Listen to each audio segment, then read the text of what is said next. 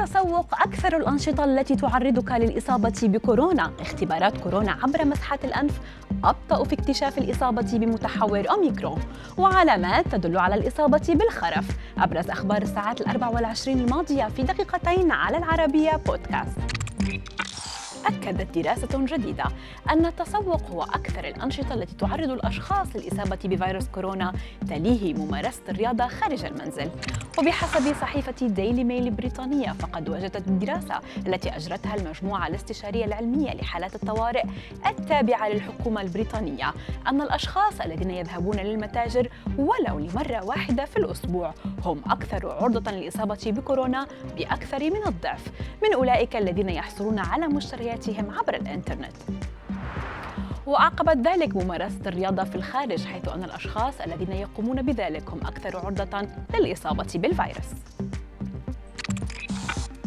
هناك علامات واضحة تشير إلى أن إصابة الشخص بالخرف كصعوبة إكمال المهام اليومية العادية التي ربما كانت سهلة في السابق كالقيادة أو دفع الفواتير.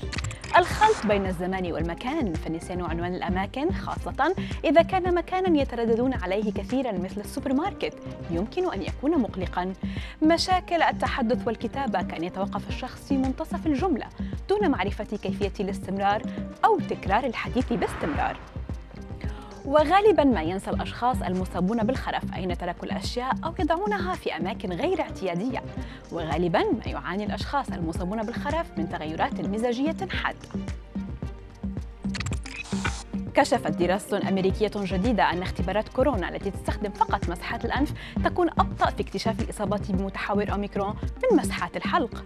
فالأمر قد يستغرق ثلاثة أيام في المتوسط حتى يتم الحصول على فحص إيجابي بعد أول نتيجة إيجابية ل PCR مشيرة إلى أن معظم حالات أوميكرون كانت معدية لعدة أيام قبل أن يتم اكتشافها.